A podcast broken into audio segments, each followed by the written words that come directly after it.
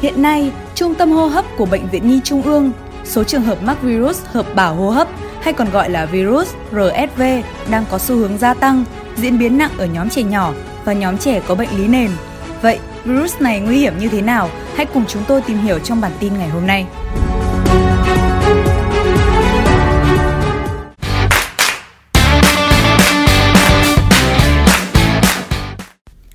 Virus hợp bào hô hấp là một trong những nguyên nhân gây bệnh đường hô hấp ở trẻ nhỏ. Bệnh thường xuất hiện vào thời điểm giao mùa, đặc biệt là thời điểm giao từ mùa thu sang đông hoặc từ xuân sang hè, từ tháng 10 năm trước cho đến tháng 3 năm sau.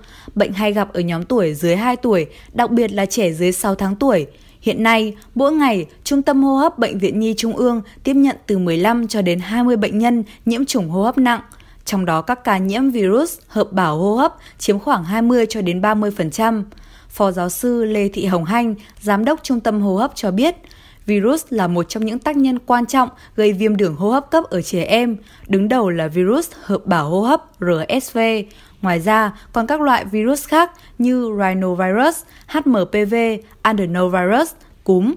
Các yếu tố nguy cơ mắc bệnh và khiến bệnh trở nặng ở trẻ đẻ non, cân nặng khi sinh thấp, trẻ dưới 3 tháng tuổi, trẻ có bệnh tim bẩm sinh, có tăng áp lực động mạch phổi, đặc biệt là trẻ mắc bệnh phổi mãn tính, loạn sản phế quản phổi, suy giảm miễn dịch bẩm sinh, suy dinh dưỡng nặng, trẻ bị bệnh lý thần kinh cơ, bệnh lây nhiễm qua giọt bắn và dịch tiết của đường hô hấp bị nhiễm virus như ho, hắt hơi, chảy mũi hoặc tiếp xúc trực tiếp như tiếp xúc dịch tiết, hô hấp trên các bề mặt.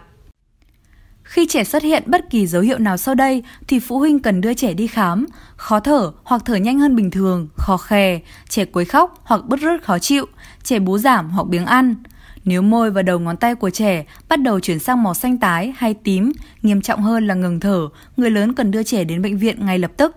Khi nhập viện, bệnh nhi được cách ly tại các phòng bệnh riêng biệt, trẻ được điều trị theo phác đồ của Bộ Y tế. Virus RSV hiện vẫn chưa có thuốc đặc trị, vì thế cách tốt nhất là các bậc phụ huynh có thể làm là giúp đẩy lùi các triệu chứng của trẻ, giảm nghẹt mũi bằng cách vệ sinh mũi với nước muối sinh lý. Đó là cách làm loãng chất nhầy trong mũi giúp trẻ dễ thở hơn. Không bao giờ sử dụng bất kỳ loại thuốc nhỏ mũi nào trừ khi bác sĩ chỉ định. Sử dụng thuốc nhỏ mũi không an toàn có thể xuất hiện nhiều tác dụng phụ và gây nguy hiểm cho trẻ. Ngoài ra, chúng ta có thể làm sạch mũi của trẻ bằng các dụng cụ hút mũi, dụng cụ hút thường giúp trẻ cải thiện tốt nhất khi trẻ dưới 6 tháng. Nên bổ sung nhiều nước cho trẻ, nhất là khi trẻ bị sốt hoặc bú giảm.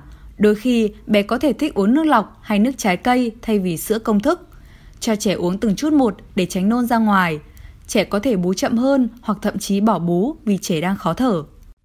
Để phòng bệnh, Phó giáo sư Lê Thị Hồng Hanh khuyến cáo, ngay khi mang thai, thai phụ cần để ý đảm bảo trẻ sinh ra đủ tháng, đủ cân và khỏe mạnh. Cho trẻ bú sớm, ngay sau sinh, bú sữa mẹ hoàn toàn trong 6 tháng đầu, bú kéo dài đến 2 tuổi. Đặc biệt, các bậc phụ huynh cho ăn dặm đúng phương pháp, đảm bảo đầy đủ dinh dưỡng, môi trường sống trong lành, không có khói, bụi, khói thuốc lá và vệ sinh mũi họng thường xuyên. Nhỏ mũi bằng nước muối sinh lý với trẻ nhỏ, trẻ lớn hơn cho xúc miệng bằng nước muối sinh lý. Các phụ huynh cần hạn chế cho trẻ ra ngoài vào sáng sớm hoặc đêm lạnh. Nếu bắt buộc ra ngoài, phải đeo khẩu trang, giữ ấm cho trẻ và tiêm vaccine phòng bệnh theo chương trình tiêm chủng mở rộng quốc gia. Còn bây giờ, bản tin của chúng tôi xin phép kết thúc tại đây. Chúc quý vị và các bé luôn mạnh khỏe trong thời điểm giao mùa hiện nay. Xin kính chào và hẹn gặp lại trong các bản tin tiếp theo.